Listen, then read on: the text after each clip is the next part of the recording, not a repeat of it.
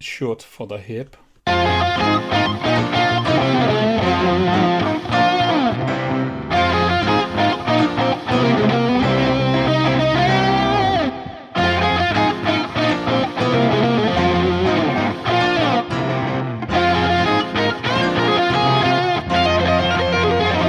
I wasn't ready. You weren't ready. No. Well, you know what? Fine. Let's go with it. We've played the music now. No, we've played the music now. We might as well start. Hello! Hello, everybody, and welcome once again to another fantastical, wonderful episode of Poddywood. I am one of your co-hosts, Steve Hester, and with me, as always, is That would be me, Andrew Roger Carson. Welcome to episode 10 Poddywood, The Secret of the Magic Potion. Can you believe that's the only film I could find with an actual 10? Oh, I've just thought of one that you can use for next time as well. I'll write it down, and then that way it's uh, it's a little bit of a secret. But where's that one? The Secret of the Magic Potion. It's an Asterix movie. Ah, right. That makes sense. It's called Culture, you savage. Hey, I know Asterix. I used to read that all the time when I was a kid. You know, twelve tasks of Asterix. Brilliant. Loved it. That's, well, you could have gone with Asterix in Britain, which is the best one, and also the best animated movie out of all of them. Possibly. I personally, like I say, I'm a big fan of 12 Tasks, but anyway, that's another story for another episode. As we keep saying. And we never keep fulfilling that promise, do we? No, we don't, but we will. It, it'll happen when you least expect it. Yeah. Anyway, let's get on to the show. Okay, so this week, before we start, I just have to apologise. I am suffering from a massive hay fever attack right now. And I must also apologise because I don't care. I know. You really don't. Okay, so this week, uh, we're going to be looking at some more Get It Freshed. Get it fresh too. Electric Boogaloo? Yes. Yeah, have to. Have to. Um, but for now, let's carry on with our usual openers. And this week, we're going to be talking about Taxi Driver, which was the movie which I was tasked to watch last week from What's in the Box. Yes, and I must also say that last night uh, you did text me and say, I'm really not in the mood to watch Taxi Driver. And I was like, well, I don't care. You still got to watch it. Uh, yeah, I really was not in the mood for anything kind of uh, oppressive and nihilistic. Well, this is where you've got to be careful because this is one of the most loved movies of all time. So you kind of have to tread carefully here, Steve. We might get letters. Oh, you mean that someone might actually write to us? Well, I'll say we get letters. I don't think they'll be nice enough to write on them. They'll just get an envelope. Anyway, Taxi Driver is one of those movies that you, uh, particularly at this stage, we're what we're about forty-five years on from the original launch, and what can you actually say about it? This is a cultural icon. This is a touchstone of modern cinema, and its fingers have been well woven into the tapestry of modern day cinema ever since. And not only that, but you can't really look at any piece of popular culture these days without finding at least some reference to it, particularly the You Talking to Me scene, which has just become iconic in its own right. So, where do you actually approach this movie? Well, I'm looking at it as someone who has never seen it. I'm looking at it as someone who has been to New York. I'm looking at it as someone who can kind of identify with Travis Bickle occasionally. You know, not to the This, extent. this is this is going to be interesting. Go No, ahead. not to the point that I want to go out and, and shoot someone, but there are times where I just I, I just I want to kind of withdraw from humanity. But Travis is uh, an ex-Vietnam vet, and he gets a job as a taxi driver.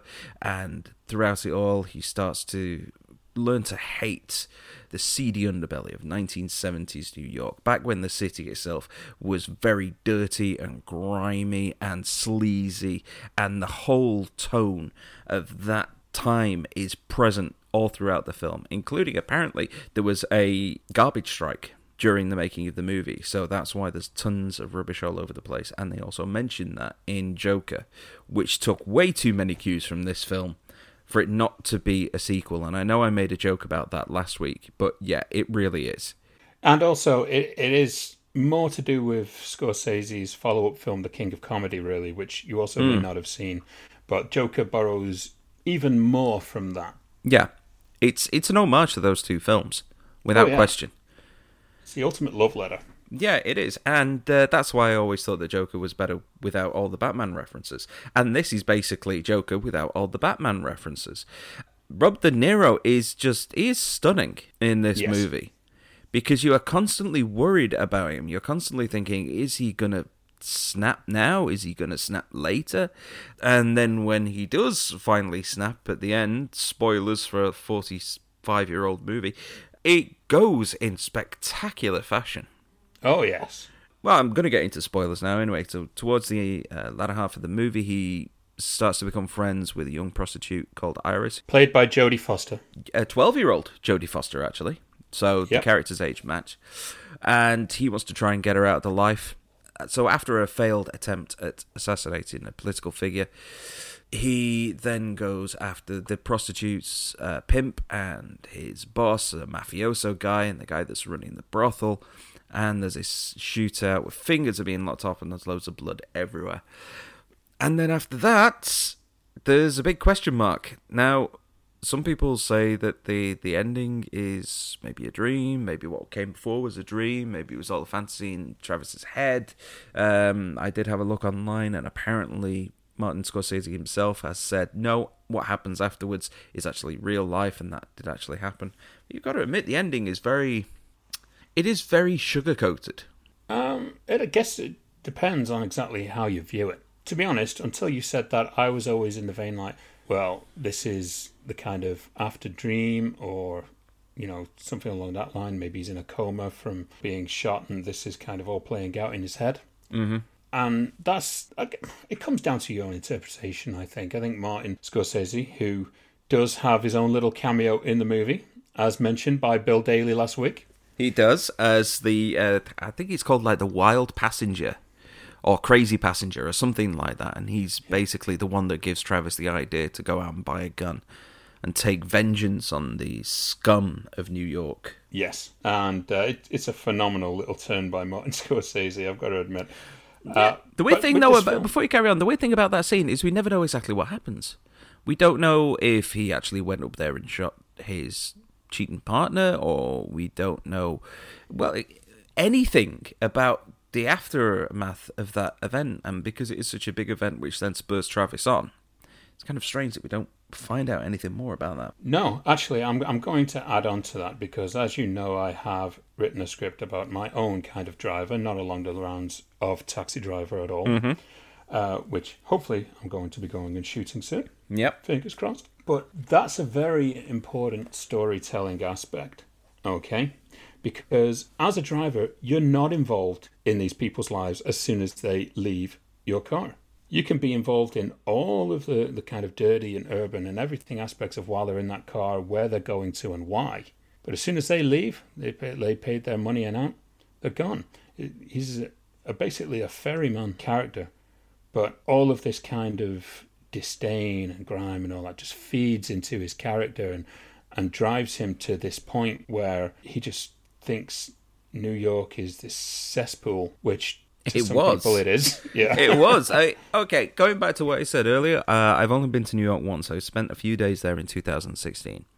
And that was 40 years after the movie was made. Now, I went to Manhattan, and Manhattan I thought looked fantastic. I thought it looked great. It looked like the kind of major metropolitan area you would want to live in.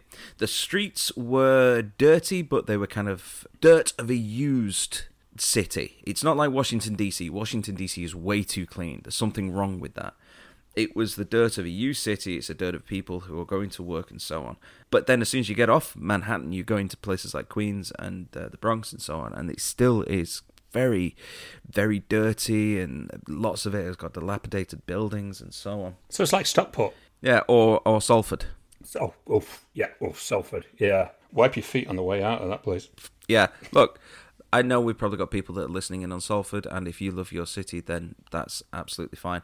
But I personally think it's a dive. I I have some friends over in Salford as well. Uh, they're due to get out in about ten years. right. One thing, one thing that I would like to bring up though, uh, because we're gonna get, we probably will get into trouble for trashing Salford so much, but then again, doesn't take. no one much. else does. No. Um, Harvey Keitel shows up as Iris's pimp towards the end, and Yes. he- aside from the wrinkles, he was born with an old face, wasn't he?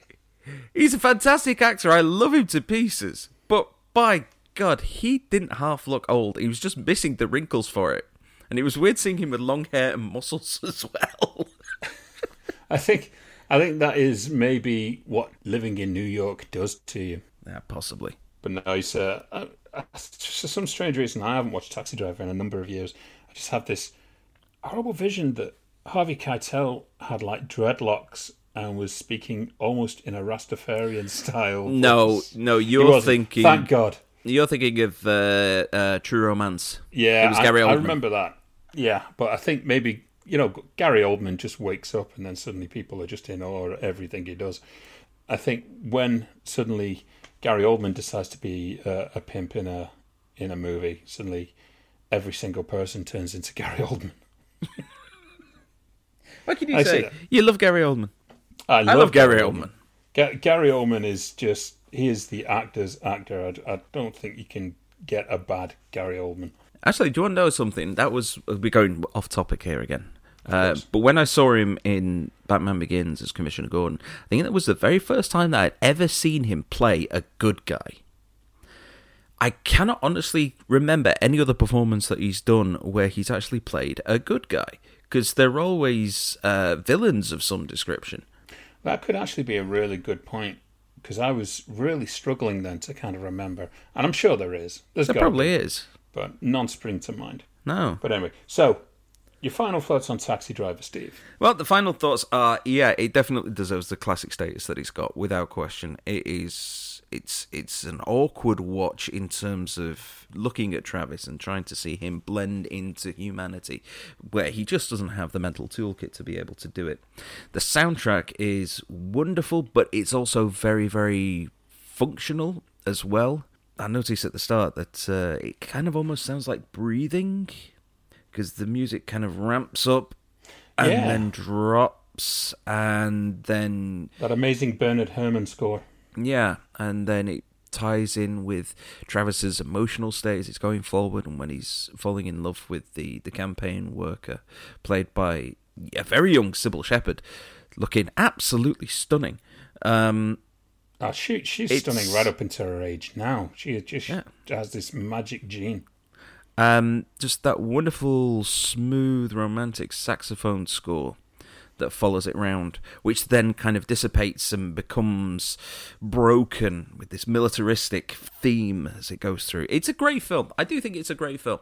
Um, the ending, the ending, I think the brutalism of it comes out of nowhere, almost. Yeah, you know that he's going to do something, but after a relatively tame movie, the the shock of it all does just hit you in the face. Yeah, it's the build up to the act. He spends this entire movie, you know, building up to this event where he's going to blow, mm. basically, and then it comes from this kind of showdown with the pimps and the boss and and etc. And it is incredibly brutal, still to this day, but so exceptionally well done as well. Yeah, and uh, one last note that I will leave you all with before we move on: the writer Paul Schrader. Paul, yeah. Uh, apparently, has said that this was also semi autobiographical because of his uh, feelings of being isolated and alone in New. it wasn't New York; he was in Los Angeles, and working uh, shift in a restaurant and so on, and just seeing all the people come through. And he was honest. Apparently, in one interview, he was honestly saying that he wanted to get a gun. So then he changed it all over to New York when it came to write the script. So yeah, I, I can believe living in New York would do that to you. No, he was in Los Angeles when this uh, when this. All... Oh, in that case, I can definitely believe that that could happen. there's, there's, there's some areas that I wanted to get a gun other than walk through. if I shoot myself and the ambulance could take me past it. Oh no! Don't forget though, this is America, so just imagine how much that ambulance ride is going to cost. Yeah, they'd probably they'd probably charge me for the bullet as well. Yeah, they probably will. But anyway, those are my thoughts on Taxi Driver. Really good film. Check it out if you haven't seen it. Very good. And how many years old did you say that was? It's 45 because it came out in 1976. Ah, 45. So that's kind of an anniversary. And speaking of anniversaries, we watch them again all of the time, or we get them on Prime for free.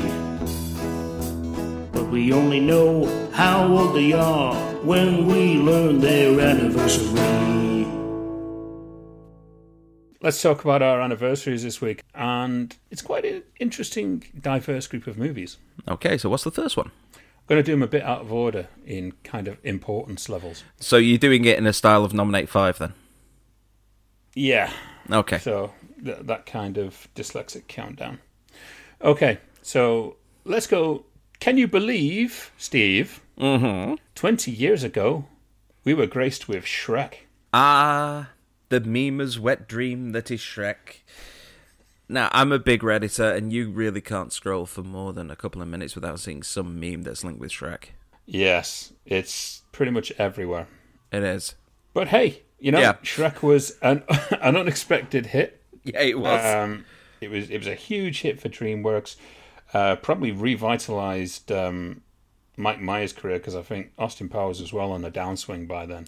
Yeah, yeah, it was. Because I think that was before. Um, what was the third one called?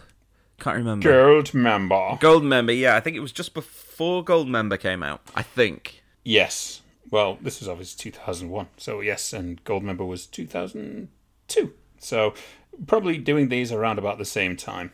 Obviously, the standout, Eddie Murphy as Donkey, that's who we all remember.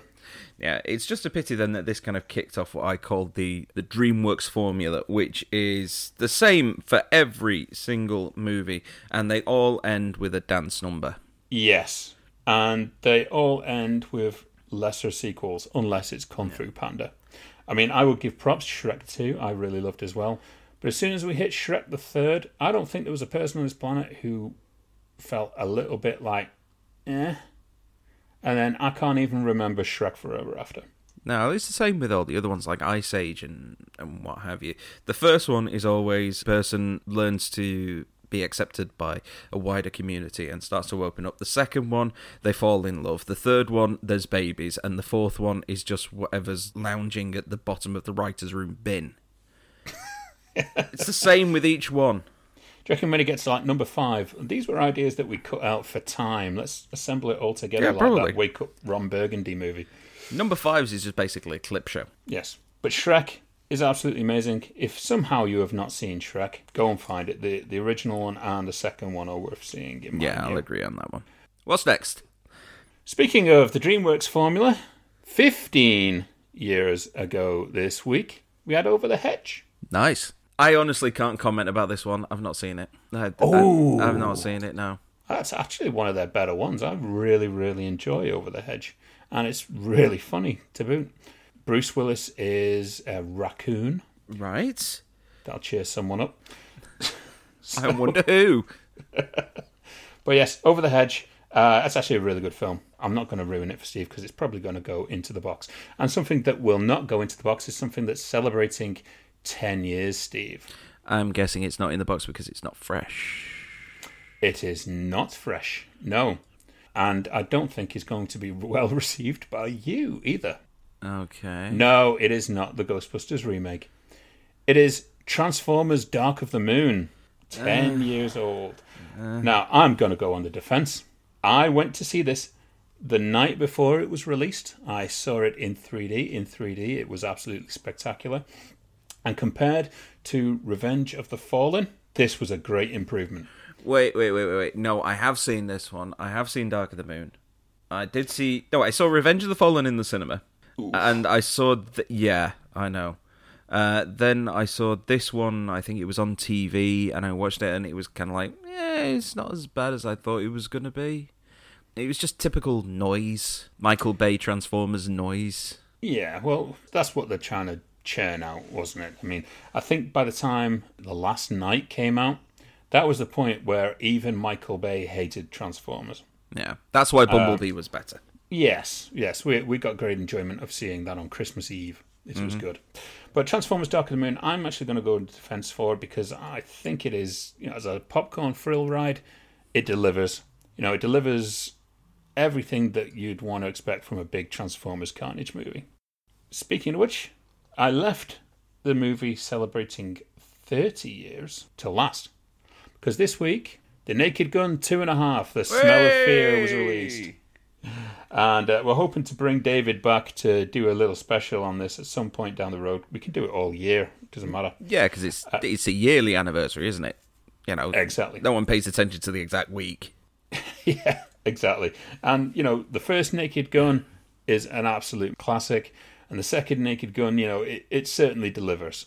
Okay, it's not as well received as the first movie, but it has some of the funniest jokes in there, and the greatest little cameo by our friend David Zucker playing Davy Crockett. Yeah, and there's also got some wonderful little visual jokes. Uh, one thing that I will say about all of the uh, the Zaz films is that every time you watch it, there is always something that you didn't notice before that you notice for Yes. the first time. Like many weeks ago, when we had David on, I was watching uh, Airplane for the first time. Not for the first time. For the first time, I know. Jeez. Um, I was watching Airplane with my girlfriend for the first time, and I noticed the names of all the magazines that were on the uh, the magazine rack that Captain Oveur was reading, and I don't know why I'd never seen it before, but I just noticed all these really dodgy titles.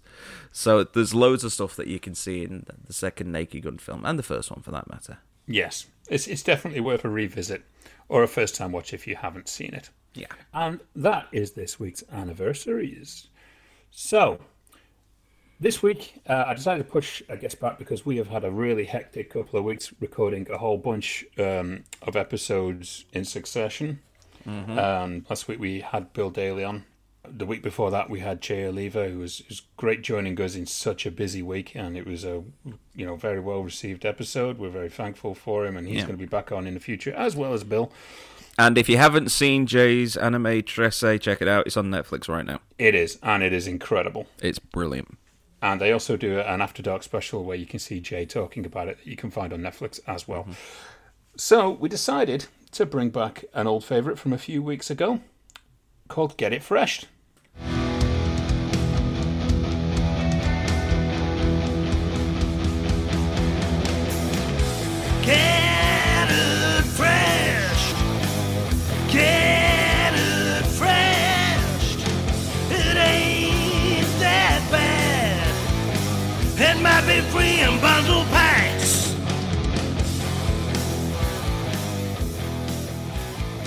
Ah, I've been looking forward to that tune all week.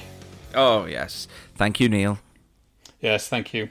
I've, I don't know if he's actually going to be away when this episode airs because I think he was talking about going away on a little getaway, but hopefully you've tuned in anyway because, you know, It's a podcast. You can listen to it whenever you want. you can listen to it on the car on the way. Yes, or while jogging. Yes, so get it fresh. Tell us about it, Steve, for those who are just tuning in. Okay, well, like Andy said a couple of weeks ago, we did this segment called Get It Fresh, where we looked at movies that were fresh or rotten on Rotten Tomatoes and argued as to why they should be certified fresh, which is a different thing altogether. And uh, we had a lot of fun doing that one. We had four movies each. Neither of us knew what was going to be on the other person's list, and it was a lot of laughs, really. So we're going to be doing it again. Each of us has picked four movies. And as you started last time, I'm going to start this time. I was just about to recommend you do that. Okay, well, jolly So good. go ahead, peasant. All right then, person. I don't know. Leave me alone. Okay, my first choice is an Arnold Schwarzenegger movie. He tends to get in this quite a lot so far. Go on. Yes, he does. And it is one of, in my opinion anyway, it is one of his cheesiest, most bombastic movies of the 80s, and it is Commando. Brilliant. It is currently sitting at 71% on Rotten Tomatoes. It isn't certified fresh, which, in case you're wondering, to do that, you have to have, I think it's five or more consistent reviews over 75%. So, why should you watch Commando? it is, as I say, it is Arnie at its most Arnie. It is full of cheesy one liners, it's full of gratuitous violence, over the top action scenes. It's just the whole Arnold Schwarzenegger 80s cheese fest package in one movie, which lasts only, I think it's only like about an hour and 20 minutes as well. It's not a long film. It flies by. It, Oh, it God, really yeah. is. I mean, what more can you say? Because I know that you did The Running Man last time, and you were all about that and saying, okay, yeah, it's actually quite a clever satirical take on uh, corporate America and the way that media is. No, there is none of that in this. This is just basically Arnie going rescuing his kid from uh, Dan Hedaya, who's a uh, Colombian drug. No, Valverde, the mysterious South American country of Valverde that was used in loads of movies around that time. And he just has to go and get her back. And he's got an accomplice with a uh, air stewardess by the uh, played by Rae Dawn Chong. Um, that's right, isn't it? Rae Dawn Chong. Yes, Ray Yes. Chong. Get it right, she'll be listening. Yes, and it's just it's just one of those movies that you could probably switch your brain off. And we need more of those occasionally. Yeah, you, you need a film that has so many large lo- logic gaps Oh, it's full of them. that that Quasimodo from the Commodore 64 game that had to jump over the walls couldn't get over them. No, and he's got some, Commodore 64 reference. There you go. Going totally 80s on you. well, why not? We're we're set in the eighties, so let's go for it. Let's bring out the spectrum while we're there. So, Commando, oh, I am so in agreement of this. Did you know that this was the first 18 certificate movie I saw as a kid, which is rated R in the States? I think my first one. I think my first one was actually Lethal Weapon. Oh, well, God, you were trailing me. But no, I remember when the, uh, my parents rented this and they were watching it like the, the next morning when I came down. I, I always just remember the one scene that always stuck in my mind was this yellow Porsche being rammed for like two minutes and then suddenly having no dent in the side of the car when they pushed it back onto its side. I know. But you know what? You have to love, and it's directed by uh, Mark L. Lester, who directed Class of 1984, and Mark L. Lester is on my Facebook, so he may actually hear this when I say Commando's going to be a feature on it. It is the biggest guilty pleasure of the 80s because this is the movie that ushered in Arnie as the big action star. Oh yeah, without question. I don't even think it's a guilty pleasure. Yeah, I just think it's one of those movies that you can put on, say, uh, a Sunday when you're waiting for dinner to cook, and you're just like, ah, sod it, let's watch some gratuitous violence. It's brilliant. And some of the performances are so ridiculously over the top, and we're looking at you, Vernon Wells. Yep. oh god, yeah. I mean, uh, it it might be my favorite overperformance of a bad guy ever, and it is absolutely fabulous. It's like I'm going to wear this chain link vest. I'm going to twirl a knife in every single scene I'm in. And was he going for that Freddie Mercury look? I think so. yeah. What's that line that he's got? The um, I'm not gonna I'm not gonna stab you in the back. I'm gonna shoot you in the balls. that's, so, that's, that's the kind of dialogue we're talking about here. That is cheated. I'm surprised Shane Black did not write this script. Oh, I Because It feels like it should be. There are some lines in there that are so wince inducing. Like he breaks the guy's neck in the plane and just puts a hat over him to make out that he's sleeping. Actually pulls a blanket over him to do the effect. And he pulls the air hostess aside, who was played by Chelsea Field, who was Teela in the Masters of the Universe movie. Oh, God, was she? Yeah, yeah. Uh, she was one of like my, my pin-ups in the 80s. Oh yeah, yeah. It was a, it was a really small cameo by her in one of her first proper roles, and just says to her, "Don't disturb my friend. He's dead tired." Yeah. I mean, there's there's there's so many gaping things wrong with that movie. Uh, the fact that he takes out an entire island of bad guys without reloading once. Or getting shot. Oh no! Well, he gets No, you think he gets shot once? no, he got That's shrapnel. It. He gets shrapnel from uh, one grenade from about 500 thrown at him. Yeah. Uh, I mean, th- this was the ultimate video game before video games were really big. Oh yeah. This came out the same year as Rambo First Blood Part 2, and they both have the same amount of damage on them. Yeah. But I think this was Arnie's way of saying, ah, screw Stallone. Here's John Matrix. I John know. Matrix. What, What a, a name. name. You get the feeling that they were just throwing darts at a dartboard covered in names just to work out what the hell they were going to call their main character in this one, weren't you? Just want to know where that came from. Ah. Who has the surname Matrix? If you've got the surname Matrix, come on, uh, come on to our Facebook page or Twitter or something and let us know because I don't believe there is anybody that has ever been born ever that has the surname Matrix. No, no. His name could have been John Catamaran or mm. something along those lines. John Monopoly Board. Chet Grenade. Chet Grenade. There's an action movie name that I'm actually going to write into a script now. Chip Panfire. No, I'm in full agreement on Commando. That's brilliant. Mine are going to seem so like dated and crap now compared to that. Oh well, well, let's see. What is your first one out of the bag? Okay, this is the first time I've actually gone this low on a rating because this movie is currently sitting at 29% rotten. Oh, that is low. So we know controversy is abound. So, my movie, my first choice, is Event Horizon. Okay. Right.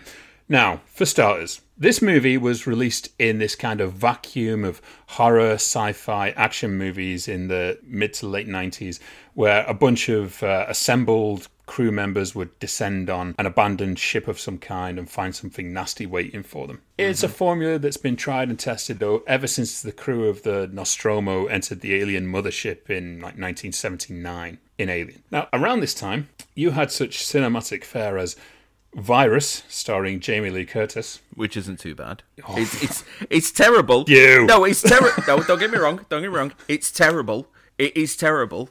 But I actually quite enjoyed it because it was so terrible. Uh, that might actually fall into that realm. I mm. remember seeing it and thinking, "Oh, it's not giving me anything new apart from this really over the top Donald Sutherland performance. Mm. Um, so, yeah, that movie was not fondly remembered unless you're Steve. Okay. then you had Deep Rising, mm-hmm. which had one of the most diverse casts ever, including Jean Grey, Critical Bill Dooley, Igor from Van Helsing, and a team of mercenaries featuring the Sphinx, Dr. Jekyll from Extraordinary Gentlemen, Pinky, Kano, Firelord Ozai, and Cinqué in surely what has to qualify for the greatest tax credit relief for hiring every kind of ethnic on the planet. Oh, that's diverse. Oh, the tax rebate on this movie must have been astronomical. The only thing that I can remember about that film, before you carry on, is the like you say, the guy who played um, in Van Helsing. He was also in The Mummy as well. Yes. Well, they were all done by Stephen Sommers. Yeah, and I can't remember his name, but his mate. And, uh, Treat and I- Williams. Is, is that his name In in which movie? in The Mummy? Brendan Fraser? No, not Brendan Fraser. He's a little scrawny guy with the moustache. Yeah, that's what I'm talking about. Is that his real name, or is that his name in? What, scrawny guy with a moustache? I don't know. Basically, all It I might be. all I remember is that he is in um, Deep Rising, and he gets digested by something at the end, and it's disgusting. That was it. Carry on. Okay. We'll cut that bit out. Anyway, getting, get, getting to back to the point. Event Horizon here. Yes. Event Horizon has something very special about it. It's more a horror than a sci-fi movie. Mm-hmm. Okay, although it's set in space, around spaceships, black holes, etc., etc. It is definitely among the most atmospheric horror movies I have ever seen. You feel this presence in every scene of this ship actually pulling hell back through this black hole. And yeah, it's got its moments of gore, it has its jump moments, but the strength of this film, it carries an atmosphere as soon as you step foot on the ship with this crew. Yeah. And the ship itself is amazing. The set design is just otherworldly, no pun intended. Apparently, it's based on Notre Dame Cathedral. Yeah, it is. Yeah, it has this very gothic look. It, it makes the ship a scary looking thing before it even ventures to hell. I mean, if I was a crew member and I walked onto this thing and we're going to go through this black hole, does it really have to look like this? There's sharp stuff everywhere. What if I fall over? That's an insurance nightmare straight away. That spinny corridor that kind of like it looks like you're going into a meat grinder, which is. you know, which makes sense considering the rest of the film. But I wouldn't even want to walk down that as a set. Uh, didn't anybody think when they were developing this first ever ship to like travel through black holes and jump through time, didn't anyone turn around and say, "Yeah, the design on this thing, bit sharp, innit? Yeah, Everywhere, and don't like the color, bit bit dark, but you know." But the thing is, I've actually been to the soundstage where this was shot at Pinewood the first time I went down to uh, Pinewood Studios for a meeting, and I had a tour around there. And we walked through this soundstage where it was filmed, and I was told about it being filmed there because the person there, Tom Reeve, was obviously there around the time that Event Horizon was filmed. And oh, it- it still gave me the chills walking through it. Thinking, wow, you know, this was the set where these amazing set was built. Now, as for the cast of this movie, you have credible turns from such great actors as uh, Morbius, uh, Dr. Alan Grant, uh, Lucius Malfoy, who, and to be honest, I was convinced he was playing an android through this movie. he was so straight and stoic all the way through it. I was like, this guy's going to turn into Data any minute, or he's going to turn into Ian Holm, and he's not. He's an actual human being. Is it Bill Pertwee in this as well? Sean Pertwee. John Pertwee, not Bill Pertwee. Yeah. Uh, yes, he is. He plays uh, Thought so. Smithy. He's he's the pilot of the ship that gets them there. So yeah, the director of the movie is Paul W. S. Anderson, not to be confused with Paul Thomas Anderson. I bet he gets that a lot. Probably, yeah. Now, Paul W.S. Anderson, he gets a lot of flack for kind of being this Hollywood director for hire, you know, or being behind Alien versus Predator, or one or two of the Resident Evils, and that mm. version of the Three Musketeers that no one was actually crying out for, and I don't think anyone went to see either. But I think he delivers with the right material. I liked the first Mortal Kombat movie. Yes, I think many people like the first Mortal Kombat movie. Yeah. I liked Death Race, the first one. And I really liked his first movie, Shopping, that he did with uh, Jude Law and Sadie Frost. Uh, but Event Horizon just seemed like he was really throwing his creative finger in the mix here and, and just made a great, scary movie. And most movies like this go for like the, the monster on the loose that's chasing them around the ship and killing them off one by one.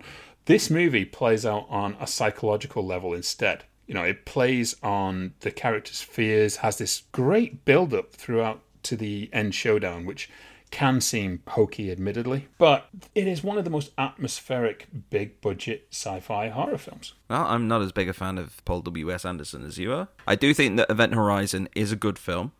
Uh, I haven't seen it in a long time, but I do remember that it was actually a very genuinely unsettling movie to watch. The cast, like you say, is great. Sam Neill looks completely off his rocker, but that was I, I hadn't he? I think it was like the year before or something. He did uh, in the Mouth of Madness. Yes, he did. Yeah, I think that was a better performance of him losing his mind than in this one. I think. Yes. But Laurence Fishburne, I love the bit where he just like clicks off the monitor and just goes, "We're leaving." It's like no, there's no bones about it. As soon as you see like all the all the shit that's on there, he just goes, "No, no, we're out, we're done. Everyone back on the ship, we're going." You know, unlike most uh, horror movie protagonists that just go, "Oh no, let's just keep it exploring down this long dark corridor where we won't all get picked off one by one." Yeah. Yeah. See. The engines are fired up. We're already leaving. Let him have it. You know, we need more people like Hicks. Let's get off and nuke this site from orbit. Yes. Yeah. Okay. So, yes, Event Horizon was my first for the week. Okay. Well, uh, my next one might be a little bit controversial because I, I it's sitting at sixty eight percent, and I know that as it's a remake, most people prefer the original version of it. But I'm going to stick by this anyway. It's Red Dragon. Oh, okay. All right. th- mm. This will be interesting. Now, yeah, this one is definitely going to cause some controversy, I know. Now, this is not to take away anything from Michael Mann's excellent version of Manhunter, way back in the day, at all. But for me, I just think that Red Dragon, one, it fits in better with the world that was created around Thomas Harris's work post Silence of the Lambs.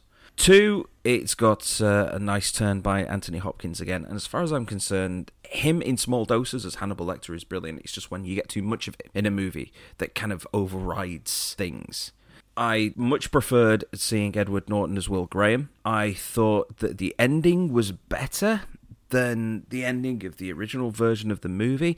I thought it was uh, brighter where it needed to be brighter. I thought it was darker when it needed to be darker. And some people say that this one is more safer in terms of the tone or the content, when realistically it is the exact same movie because they're both based on the same book. But no, I just think that overall, in terms of a remake, I think it's actually one of the cases where the remake is actually better done. Yeah, I knew this was going to be controversial. Yeah. Uh, Go on, tell me why I'm wrong. oh, no. No, you, I don't think you're wrong. I just don't think you're right. so, not 100%. You know, everyone has their own versions of, of films, you know, that they prefer more than the original. And I'm not an originalist. If a movie is really good as a remake, I will honestly say it's great as a remake. For example, 310 to Yuma, the remake of that, is much better than the original. Whether you put that down to time or budget or whatever, but it, it comes down to who directed it, and it was James Mangold in that case. I am a huge fan of Michael Mann. I think I take more influence from Michael Mann's style of directing in my stuff than any other director um, because that is what I grew up with. And I did go to see Red Dragon at the cinemas. I was on a date with Kate Mooney. Shout out to Kate. It was so hard because I loved the original Manhunter so much that I was just sitting through. This, it held no surprises for me. No, well, a remake generally won't do. And to be honest, I don't have the same kind of connection with the original Manhunter as you do. I've seen it. I've seen it quite a number of times. I've enjoyed it when I watched it, but I think it's because of the 80s-ness of it all. And I know it is supposed to be set in the 80s, but there's something about the 80s-ness of it all which I I'm not a big fan of that time period anyway. And it is kind of interesting me saying that when the 80s-ness of Commando is exactly what I liked, but this is a different kind of tone with it all. That's the best way to I can think of to describe it. No, no, I, I will sit with your decision that it deserves to be fresh. I don't believe it is a better movie than Manhunter, in my view. I'm sure some people sit really comfortably with it, with it kind of being canon in that whole Anthony Hopkins, uh, Hannibal Lecter trilogy. And to an extent, you know, they are right. And it had a dynamite cast, a, an amazing cast in Red Dragon. But for me personally, I don't rate it better than Manhunter. But I do agree that it is uh, a movie that probably deserves a better rating than it has. I mean, I don't really think I'm defending this one too well, so let's just move on to your next choice then, shall we? Go on. Oh, no, no, no, no. You defended it really, really well. But I know there's going to be some movies that I mentioned that you are just going to outright say, what? Very likely. So my second, sitting at 70%, Ooh, so it's right there on the balance, pretty decent. is The Long Kiss Goodnight. Okay, right. This is going to be one of those things where I haven't seen it, so I can't really comment too much on it. Okay, well, allow me. So, if any movie worked on chemistry, it has to be The Long Kiss Goodnight. Geena Davis and Samuel L. Jackson were just the perfect balance of odd couple partnership, but with a switch which may have been among the first times uh, in the 1990s. Geena Davis was the action star. Samuel L. Jackson was the comic relief.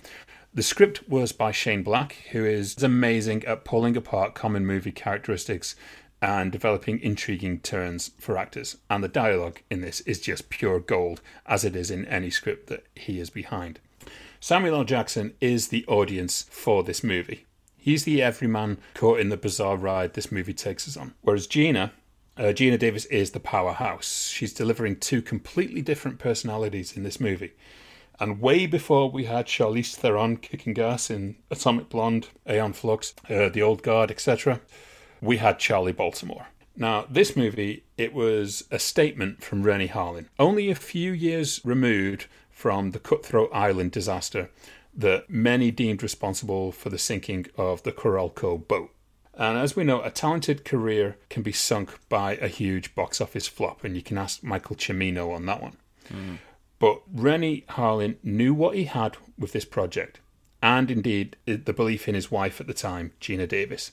Now, I'm going to go so far as to say he knew what he had in Craig Bierko, who was primarily a comedy actor. Yeah, he But- was. Yeah, and here he played the big bad guy, and he was so good.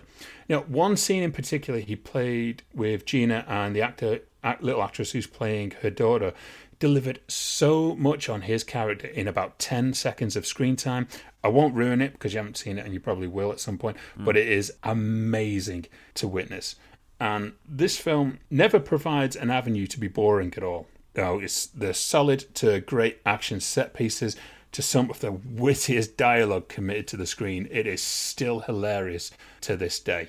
An amazing scene with Brian Cox and the old woman who's playing his wife, which is still to this day one of the funniest exchanges of a cat licking its ass I have ever seen in a movie. What? Oh, you, you've got to go and watch this now to see what I'm talking about. I know for a fact you are going to die laughing. Well, I probably will do because I do like Shane Black stuff, with the exception of um, oh, what was it, Predators or The Predator? I can't remember what the name of the last Predator, movie Predator, was. Was yeah. it The Predator? Th- That's right, yeah, because uh, the Predator franchise has just completely lost its way, and I was really disappointed that he wasn't able to get that get that back on track. But I think that was more to do with studio interference. Anyway, no Shane Black stuff. He always has some really, really good dialogue, some really, really witty dialogue. You look at something like The Nice Guys, which was a lot of fun to watch. And then you've got things like Kiss Kiss Bang Bang, Brilliant. and of course, you know, he was behind Lethal Weapon in the beginning. He was behind Predator in the beginning. So yeah, I've got a lot of time for Shane Black. Yes, and you managed to miss out the last Boy Scout as well. Oh yeah, well, yeah. I think many people miss out the Last Boy Scout, but that's nothing to do with him. So yeah, The Long Kiss Goodnight, highly recommended by me. And it's sitting on 70%, so it is fresh. But it, it is one of those movies that is criminally overlooked over how great this movie is. It should be higher. It should, definitely. It should. Um, okay, so my next cut is uh, not that far behind uh, Long Kiss Goodnight. Actually, that's a bit weird, isn't it? Long Kiss Goodnight, Kiss Kiss Bang Bang. It's like he was trying to say something in that period. But anyway. Yes. It's currently sitting at 69%. Nice. And it was overlooked, and I think it was overlooked because of the movie that came before it. It is Solo, Ah, a Star Wars tale story. What a surprise. Oh, come on. You knew that there was going to be some Star Wars thing on this list eventually. Yes. Well, Yeah. you couldn't do The Last Jedi because it is certified. Oh God!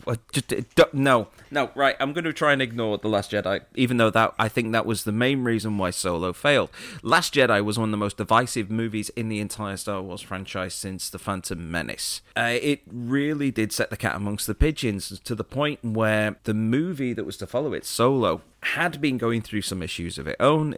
It had ended up with changing director from uh, Lord and Miller, who apparently were doing a far more comedic and slightly more tongue-in-cheek version of The Smuggler's Origin, and they brought in Ron Howard, who, for all intents and purposes, completely reshot about 80% of the movie, if not more. Release the Lord and Miller cut. Yes, release it. Do it now.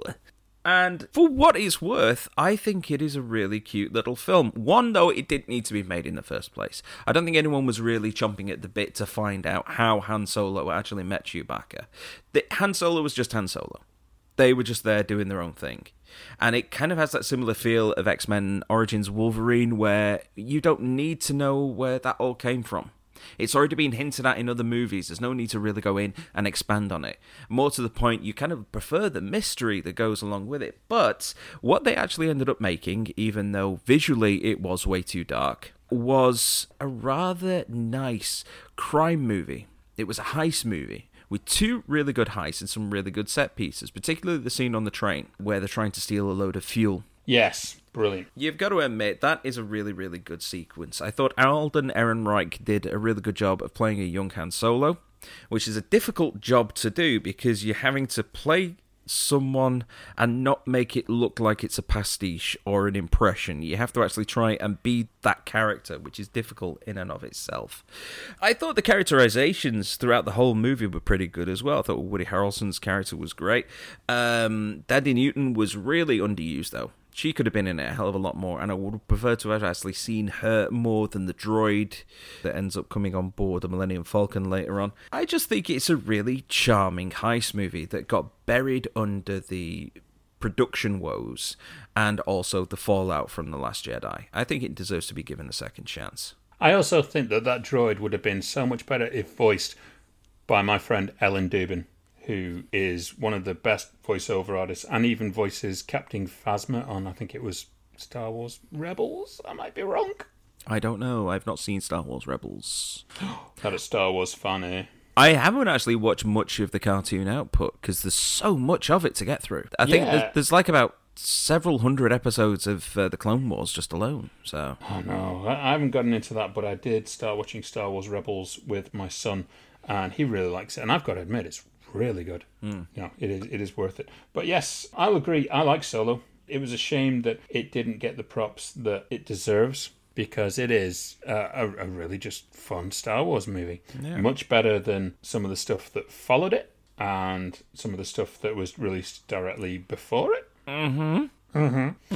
and uh, yeah, it's good. It's it's it's it's worthy of it. Even though I, I am still a bit hmm over how he gets the name Solo. Yeah, that's one of the few things that doesn't need to be established in there. No. We don't need to know. Solo could just be a surname. That bit was drawn out. The bit where he gets his gun from Woody Harrelson, that was a bit kind of on the nose. Uh, and the bit where he's saying to Chewbacca, What's your name, Chewbacca? Well, I'm not saying that all the time. I'll have to give you a nickname. It's like, No, we don't need that. We don't Yeah. need that. The rest Well, of it, stupid. fine. But, you know, we don't need those little bits. Well, we, we can guess this stuff. No, Yeah. no, I'm, I'm in agreement there. Uh, you, you've got a, a supporter in the solo movement for me, and release that Lord and Miller cut. That's what we want to see. That's probably going to be doubtful because Disney, but I reckon that there's someone over there that's probably looking at how the Zack Snyder cut of Justice League went on, and they're probably thinking, mm, maybe. Well, a- apparently George Lucas is wanting to replace Kathleen Kennedy with Dave Filoni now. I read that today. I'm all for that. Yeah, D- Dave Filoni is one of the best things that has happened to Star Wars. Yeah, and considering how the the new trilogy was just handled so incredibly badly, it, It- they need someone else at the helm. Yeah, it, it didn't register with me as something um, really good, that new trilogy. I mean, Force Awakens, I actually liked. It was a good throwback. But uh, after that, it just took too much of a turn for my liking. Yeah, the, ma- the main problem was, and I'll say this out now before we move on to uh, to your next choice, is that it just simply was a case of they didn't know where the hell they were going with it, and they let directors have complete freedom to do whatever the hell they wanted, with little to no regard as to what actually came before. And I could wax lyrical about the number of problems that are around in The Last Jedi and uh, Rise of Skywalker until the cows come home. But ultimately, if you're making a series of films, then the next film in the series is only as strong as the foundations laid down by the one previous. Simple as that. Very true. So, what's your next one? My third, and you're not going to believe this, Steve, but sitting at 58%, so it is rotten, is John Carpenter's In the Mouth of Madness. Really? it really was.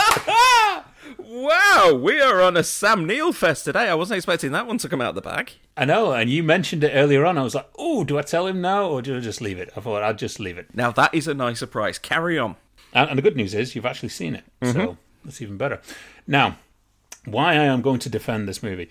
John Carpenter is considered a master of horror. You have Halloween, you have The Thing, you have The Fog. They all rank high on the list of classic horror movies.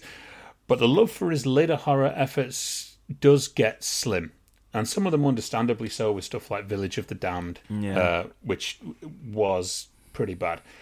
Uh, it's kind of surprising considering In the Mouth of Madness is one of his most underrated yet lovingly crafted uh, to the point of being Lovecraft itself. Well, yeah. way. I mean, you cannot deny the connection to H.P. Lovecraft in this movie at all. It might as well just be set in Innsmouth. exactly. Now it reminds me of those old English horror movies, like um, that chapter in The Monster Club, where you kind of descend on a village separated from the world under the spell of something sinister. And in this case, it's good old Sam Neill making his second appearance this week, uh, and he's making a habit of traveling to hell yet again, in a sense. At this time, he has a freelance insurance investigator who's hired by Moses himself, Charlton Heston, to find out if horror writer Sutter Kane, played by everyone's favourite U boat captain, is pulling off a genius marketing plan or if he really has like disappeared.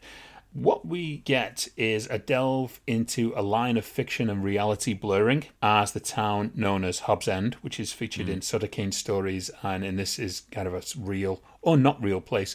It turns into this duality of reality and fantasy, and provides much more of an insightful and intelligent horror movie than the slasher fare or the, the Hellraiser movies that were pushing out during the time when this came out in 1995. It feels like you're reading a horror novel. Now, some would mistake that you're in a Stephen King novel when watching this movie, uh, but it's directed by a master of directing tension in John Carpenter. And he'd just become freed uh, by a year or so from directing Memoirs of an Invisible Man, which was Also not- had Sam Neill in it. which also had Sam Neill. Sam, what are you doing to us this week? We can't get away from you. No, the worst thing is, I was watching the 1954 version of A Star is Born the other day, which had James Mason in it, who was the teacher to Sam Neill on acting. Oh, really? Yeah, so there you go. That's 3.5 for Sam Neill there. Yep. Now, horror can still deliver creatively without relying on gore and cheap jump tactics. This is an homage to intelligent horror. And it does have some great monsters when they do show up, uh, but the film delivers on story and some great performances as well. Admittedly, Julie Carmen is the weakest link overall, with a performance not really matching her fellow actors. Although the jury is out whether she's supposed to be that way in the movie. You've also got Vigo the Carpathian. I'd forgotten about Vigo the Carpathian. Daddy boy! I can't remember his real name at all for the life of me, but yeah, I just know it. Just watching it go, that's Vigo from uh, Ghostbusters. Yeah. I've only seen Vigo in. I know he was had a small role in Die Hard, and I Yeah. never saw him in the Thirteenth Warrior after that. But um, I'll always remember that picture of Vigo the Carpathian, me and you saw, and we both did the pose next to it. Yeah. with Slimer in front of us. But yes, Vigo the Carpathian is in it as well. And the ending is brilliant. Yeah. Uh, the ending to this movie is great, and you've got this nice little cameos in there. You've got, um, I want to say Bruce Glover. It is Bruce Glover, isn't it? Oh, God. From um, the Batman and Robin movie and Gremlins 2. I think it's- Oh, God. Yeah. It is Bruce Glover. I think it is Yeah. Bruce Glover. Yeah, uh, he he has this great little cameo in it, and uh, yeah, Bernie Casey doing a, a small role in it as well, and and all in all, it is just a, a great spooky little movie. Builds brilliantly, and yeah, I, I highly think it is up there with John Carpenter's best stuff, along with Prince of Darkness. That's another one that doesn't get the love. Yeah, I mean, John Carpenter, when he was back doing Halloween and stuff, well, he basically invented the slasher genre with that, didn't he? Yes, But yeah, like you say, the thing is just an absolute masterwork in having a monster there and the tension and the dread which is there in a confined space. But this has got this has got something different. It's the horror of the unseen, Yes. but not having kind of like a physical monster's face to it. It's almost kind of like worried about being subsumed with inside something ominous and dark and there is this wonderful wonderful kind of ratcheted tension throughout the whole thing which just plays with the sinisterness of the town and the townsfolk and the little things that are going on like uh, like he walks past an alleyway and someone's someone's getting beaten up and then he plays her again. Um, and the kid that's riding on the bike that becomes like an old man and you're there constantly going what's going on? And you feel like you are dropping into some surrealistic nightmare along the way. It's a great film so i think that really is a great pick for it without Yes. question. As soon as you mentioned it earlier, I thought, oh shit, he's going to pick this right before I do, and then it's going to throw me off. Ah, see this is why we don't know what the other person's got makes it interesting Yes. and slightly dangerous It's very dangerous. so, what's your fourth and final? well my fourth and final one uh, this is a movie that you definitely know because you introduced me to it Oh, okay. Oh, indeed. We we watched it at yours one night, and we didn't stop laughing for about half an hour. I'm amazed that this is not certified fresh if it's the movie I'm thinking it is. It is Weird Al Yankovic's UHF. Genius. One of the funniest movies. We're laughing now, and we haven't even spoken about it yet. I know. Uh, it's it's a story about uh, Weird Al Yankovic plays a guy called George who inherits a TV station and just starts putting on some of the weirdest TV programming you could ever possibly imagine. And then across town, you've got bigwig TV producer who's trying to run him out of business. So in terms of a plot. It's basic kind of 80s fare. You've seen it before in loads of other things. Oh no, the no, the evil landowner wants to come and tear down the ranch. Well, I know. Let's throw a party and we'll raise a thousand bucks. It's it's that kind of plot, but it's just got some incredibly funny moments. And I'm not sure how many of them we could actually talk about without giving the jokes away. I've got to admit, I, that was the first time I had heard you laughing to the point you could not breathe. oh yeah, It has some of the most ridiculous jokes that work so well. I don't think Weird Al Yankovic gets props for how much of a comedy genius he is. Yeah. Right, because he obviously wrote this.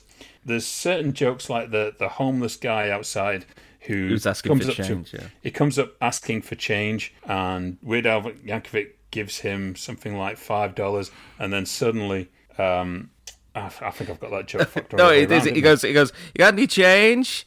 You got any change? And he gives him. He gives him some change, and then the old guy pulls. He gives him a dollar, and the old guy pulls out pulls out some change, and then give, and three your change, and I thank you, and walks off. So it's like he's a homeless guy who was actually asking for change.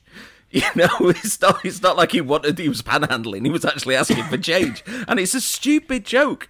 And a lot of But them are works. stupid jokes, but they work so well within the framework of the movie. The greatest joke this movie has Yes, I know what you're going to guy say. coming in to tell uh, the main big guy, bad guy some throwaway um, MacGuffin news, and he's wearing this hat with a mink tail on it. So it's a cowboy hat with a mink tail, and you know he's he's got a big bushy mustache and everything. He looks like the bandit.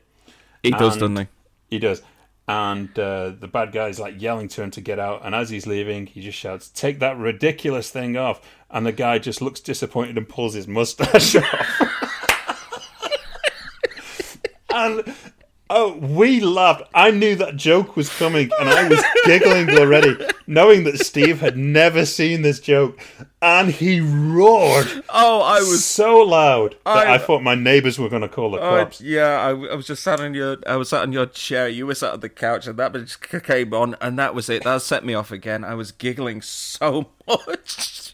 You actually dropped to the floor laughing so hard. You were one step away from thumping the floor in laughter. And it was genius. The movie oh, really is a slice of genius. I would have picked that one myself if I'd have thought of it. I, I didn't realize that is not certified fresh, but that damn sure should be. It should be. It is a silly, stupid comedy with a really simple plot, but it has got some fantastic jokes in it. It really has from start to finish. So, I it, even if you don't view it as good as a movie, which you know would be understandable, you cannot deny some of the jokes that are in this thing. So, yeah, watch that. Yes. I, it's great. Kuni's Wheel of Fish. That is all I have to say. Who was? Um, I can't remember the name of the actor, but he was also the guy who was in uh, Gremlins 2. It, uh, Gedde Watanabe. That's the one. Gedde Watanabe. That's, I can't believe I remembered his name. That's pretty cool. Yeah. And a, a good little throwaway to that. Do you know that all of the locations from UHF are in Oklahoma, exactly where it looks like I'm going to be going and filming this movie? Really? So I will have to go and find Channel 8, uh, U52, all of those buildings, and I definitely have to go and find where Spatula City was. Spatula City. We're going to Spatula City, kids. yeah, I mean, the entire movie was filmed in, in Tulsa, Oklahoma. Wow. So I, I literally have to go and find all of these uh, locations when I'm there. That's going to be a weekend task. I'm going to go and get all my picture taken at all of these locations in well, Tulsa. that is if they're still there. Uh, most of them still are. I have checked Google Maps because as soon as I found out it was filmed there and we were going to be there on this movie, hopefully, it was like, I've got to plan this out and go. No, UHF, that might be the best recommendation of the day. All right, I don't know how I am potentially going to follow that. Well, how are you going to follow it? What is your fourth and final? Well, I am going to follow it with a movie that is certified 60%. Okay. Well, not certified, it's at 60%. Uh, now, this is what a popcorn thrill ride is all about. Now, the formula for this movie was nailed for the mid 90s and came out in a summer consisting of the first Mission Impossible movie, Alien Invasions with Independence Day, Okay. And Arnie shooting a crocodile and delivering a line of Your luggage. So that'd be 96? 96. Yes. We had the science action movie of Twister. Oh! Wait, this isn't certified fresh. This is not certified fresh. It is sitting at 60%. Oh, no, that does surprise me. It's, it surprises me as well. And I went to the cinemas to see this. I went there to see a movie where Private Hudson, Jamie Stemple, Truman Capote, Cameron Fry, Chad Copeland, and Star from The Lost Boys chase five small to humongous tornadoes. Did you get all those Oklahoma. references? Did you? We want to hear him. Basically, trying to beat the Dread Pirate Roberts to some government funding.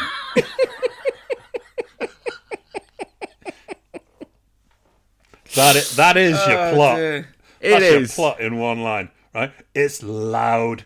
It's like a theme park ride come to life. It's got flying cows. I was just thinking about that.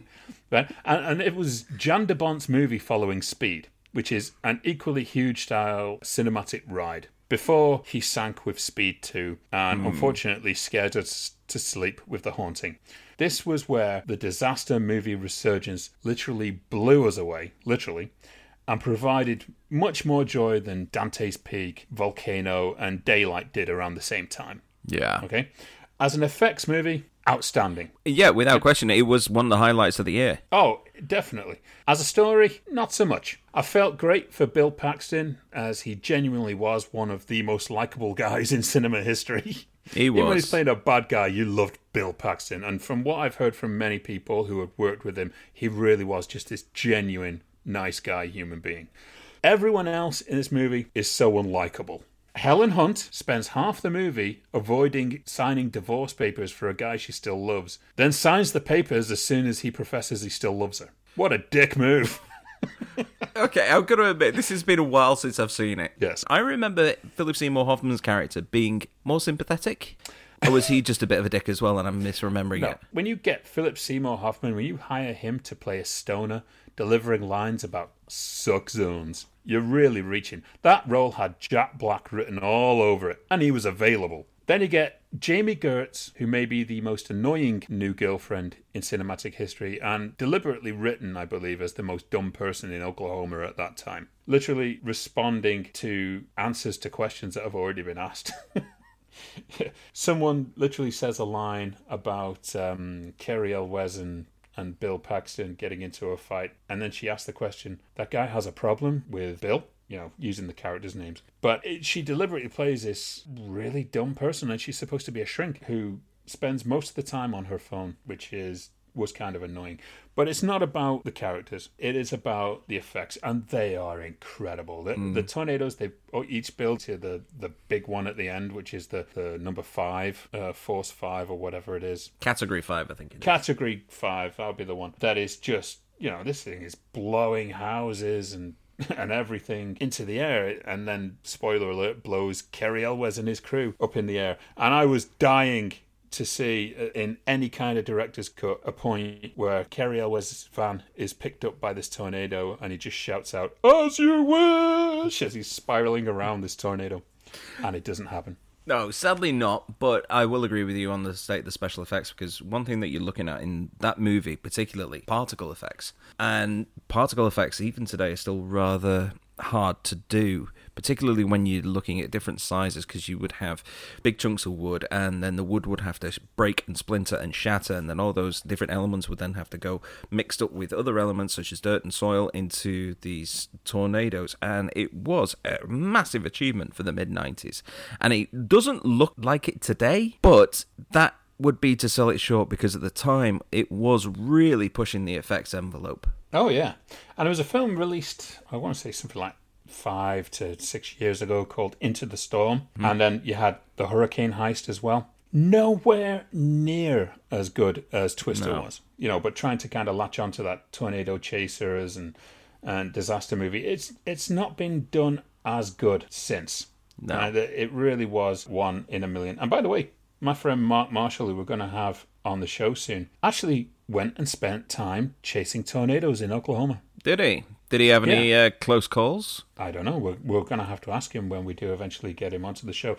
But yes, Twister for me is just this thrill ride. It was also one of the first ever movies released on DVD yes it was and one of the first ever DVDs released with a DTS soundtrack, which we played in an apartment that I was living in at the time, and I got my surround sound hooked up.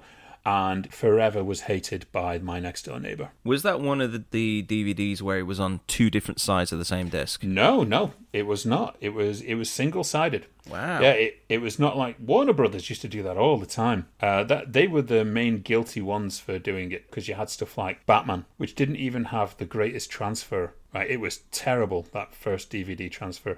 And then they split the movie onto two sides. And the other movies that did it were stuff like Armageddon, which was Yep. one of the big ones. That was the first one that went direct to DVD without a VHS release, or it ha- came out on DVD before a VHS release. I believe that is right, yeah. Yeah. So the movies around that time, Enemy of the State and stuff like that, Mm-hmm. Face Off, all the movies kind of came out exclusive DVD on the first round. Yeah, But yeah, Twister was among the first movies. I think uh, among the first five movies released on DVD. Yeah.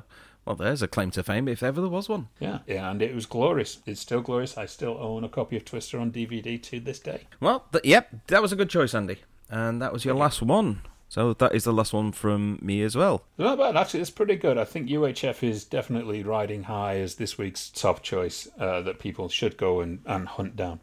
Uh, and I want to make a, a, a little special mention this week. Uh, a couple of weeks ago, I said something particularly cruel, or at least it came across pretty cruel. I said, and I quote, about uh, Vin Diesel's acting ability or lack thereof in relation to one of the movies. I can't remember what movie it was. It will have been a Fast and Furious movie. It might have been a Fast and Furious, and I, I'm going to hold my hands up right here and say that that was taken a bit out of context because Vin Diesel is a good actor. There's some things that doesn't require him to act as much as possible, and I think the Fast and the Furious films are those type of movies as well as Triple X. You know, they're, they're big effects movies, and people come to see the carnage and stuff like that. Vin Diesel can act in movies that you've probably not seen. There's a courtroom movie he did called Find Me Guilty, where he is amazing in it. And it throws you off because he actually has hair in this movie. So he was genuinely trying to do something. You know, he's great in movies like Boiler Room. He was even great in Saving Private Ryan, right? In his small roles. And I was basically talking uh, with someone yesterday who was a good friend, and they were saying, Oh, do you really believe that Vin Diesel can't act? And I was like, No, he can act. And they, they kind of brought back this comment that I made, and I realized, oh dear, okay, yeah, that, that came across as really kind of snobby and snarky and a jab at Vin Diesel. And Vin Diesel is talented. Realistically, when, when it comes to the Fast and the Furious films, it doesn't rely on the strength of his acting. Okay, I'm not saying he takes a back seat to it. I am just going to say that Vin Diesel has much more scope than the Fast and the Furious. But I don't think people are lining up to see those movies where he genuinely is really giving great performances. Well, I've got to give props to Vin Diesel anyway because uh, he is a massive nerd. And all us nerds need to stick together. Yes. There was someone else. Is it Henry Cavill apparently is one of the biggest nerds. Henry Cavill is a massive uh, video gamer. Vin Diesel, I, I, as far as I know, he does play a lot of video games, but I also know he's a massive Dungeons and Dragons uh, fan. I'm not a massive Dungeons and Dragons fan, but I do also like really niche stuff like that. So yeah, we got to stick together. Yes. Yeah. Yeah. I, I heard of some kind of story that um, Henry Cavill almost missed uh, an audition or something because he was playing a game. Yeah, it was uh, for Superman. It was for Superman. He was too busy. Apparently, he was too busy playing World of Warcraft. Big, big props, Henry.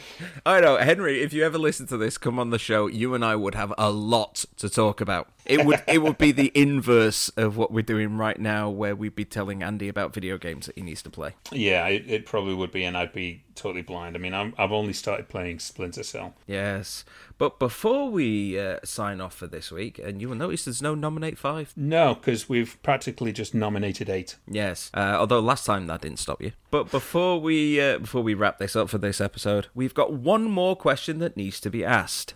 What's in the box? What's in the box? What's in the box? What's in the box? What's in the box? Oh, you didn't think we'd get away without doing one of these, did you? Of course not. I was not even prepared. You're not. Now I Oh, am. right, good, good. That Be- music lasts just long enough for me to get ready. No, no wonder Kate's disappointed. Ah, right. Anyway, so. So the story behind what's in the box is is very simple.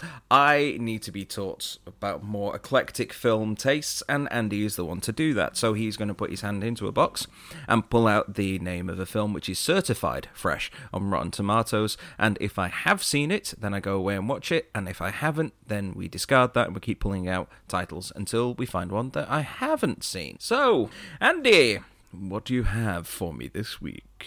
Well, I will just add on to what you just said there that basically these movies are any movie that is certified fresh. So mm-hmm. you're going to find blockbusters in there that you may have seen. But the problem here is with Steve, as I've noticed, I've read out films that you would expect him to have seen, like Taxi Driver, you know, because who hasn't seen them? Steve, apparently. Well, until last night, me. Yeah. So it was like, you know what? I am just going to chuck anything in here. Naturally, we're going to find stuff that some people would say, "Oh man, it's, it's obviously you've seen it," and it probably is obvious that you have seen it, but you just don't know when it comes to Steve.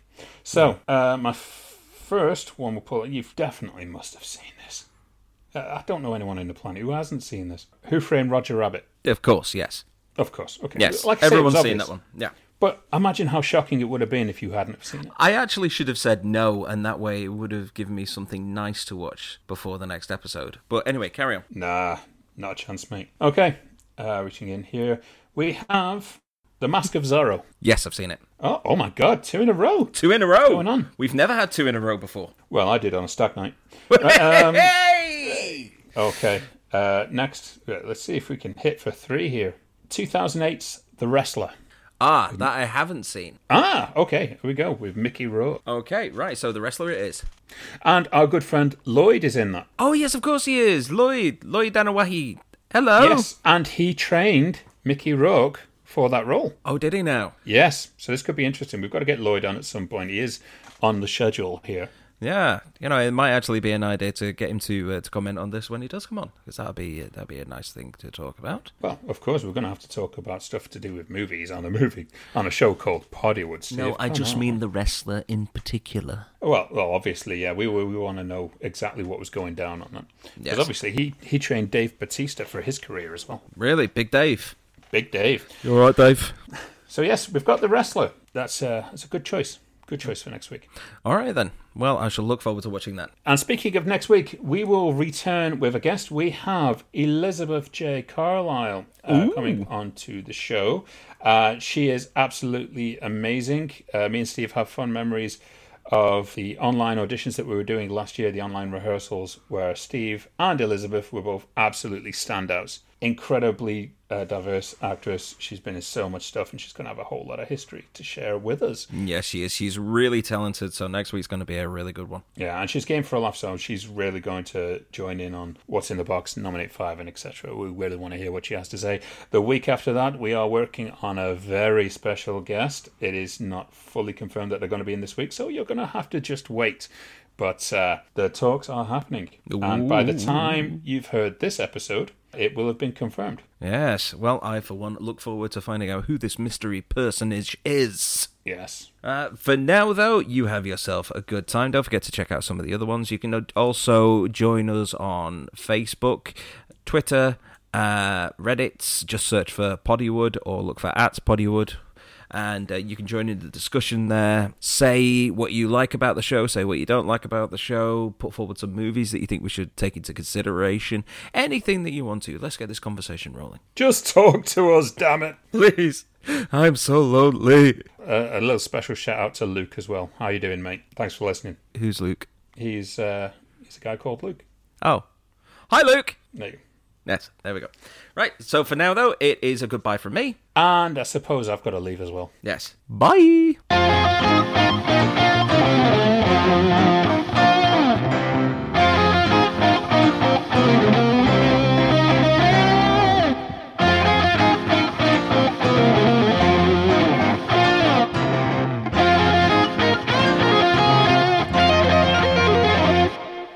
You talking to me?